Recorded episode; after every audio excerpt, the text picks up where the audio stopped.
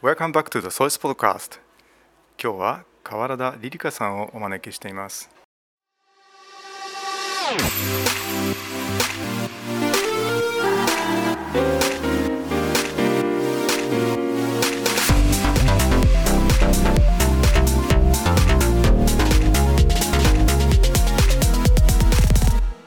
こんにちは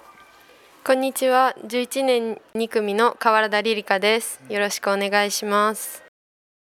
リリカさんは夏休みの間に明石塾に参加されましたね。明石塾では今回は SDGs の問題についてあ世界から見た視点とかいろいろな視点で全国の高校生と討論をして最終的に声明文を作るという、えーワークショップに参加しましたあの声明文を読ませていただいたんですけどもあの文章を完成させるのには相当時間がかかりましたか？そうですね。あの本当の時間よりもかなりオーバーしてしまってみんな少し焦ってたんですけれどもまああのみんなの意見が一つになって完成させることができたかなと思います。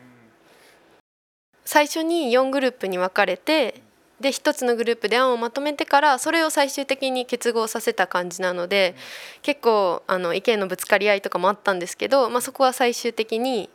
関係者だったりとかの方々に直してもらったりとか、えっと、くっつけてもらったりとかうまい具合にしてもらいました。元国連事務次長でいらっしゃった明石さんの明石塾に参加されてリリカさんにとってハイライトは何でしたか？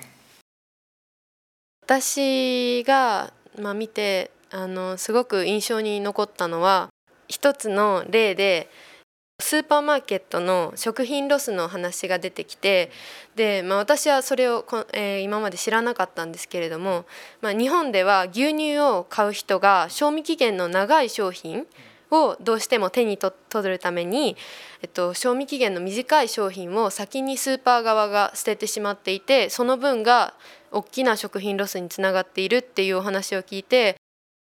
あの日常生活でも私たちも気をつけなきゃいけないなと感じました。リリカさんが以前生活されていたイタリアと比較すると食品ロスという点で考えると何か気がつくことがありますか？そうですねあの食品ロスというか私はすごいあのプラスチックの使用量が日本はすごく多いと思っていて例えば小さなお菓子一つを梱包するのにも中にも一あの一個一個に袋がついていたりとかイタリアではあのそのまま入ってる状態が多かったのでやっぱりそういうとこでは食品ロスにちょっとつながってるんじゃないかなっていう感じはあのしました。オーストラリアでは果物や野菜は山積みになっていて必要な分だけ自分がカゴに入れるという買い方をするんですけどもイタリアではどうでしたか？そうですね。イタリアでもあの果物とか野菜とかは普通に山積みになってて自分でグラムを測ってその必要な分をビニールに入れるのでまあそこの点では日本はこうパッケージされてることが多いからすごいなんだろうそこの大きな違いはあるかなと思います。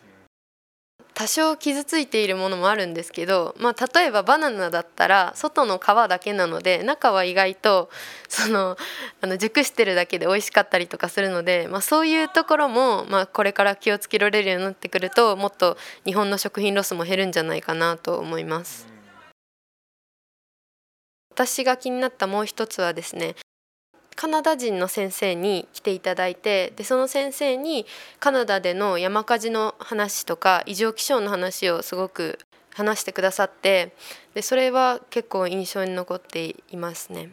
それが世界の地球問題についても考えさせられるしそのカナダからの目線で見るっていうことができたのがすごくあの印象に残ってますね。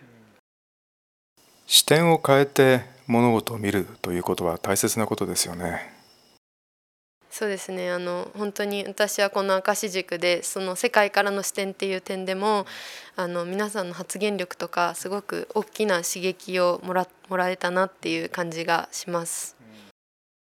リリカさんは世界情勢に関心が高いですか？私の父は新聞記者で、まあ、そういった難民問題とかにもかなり関わってる人なので私は結構あの関心そうですね興味深いなと思っています。私は個人的には世界史がすごく好きなのであのもっと深く大学とかに入ったらもっとあの世界史を勉強してでそこからまあいろいろな世界の視点から物事を見られるようになれたらいいなと思います。まあ、日本人は特にこう時間とかにきっちりしてるし絶対こう仕事のミスとかも許されないようなこう厳しいと言ったら厳しいですけど、まあ、あのすごくきちんとしてるなと思うんですね。でそれはまあイタリア人は絶対何か解決策をその何か間違ってしまったことに対して解決策を見つけるっていうのが、まあ、彼らのスタイルでであと特に彼らはその言いたいことを全部言うんですね。なのでやっぱりなんかそういう点ではその彼らのポジティブとかはそういうのあのなんだろう言いたいことをため込まないっていうところから来てるのかなっていう感じはします。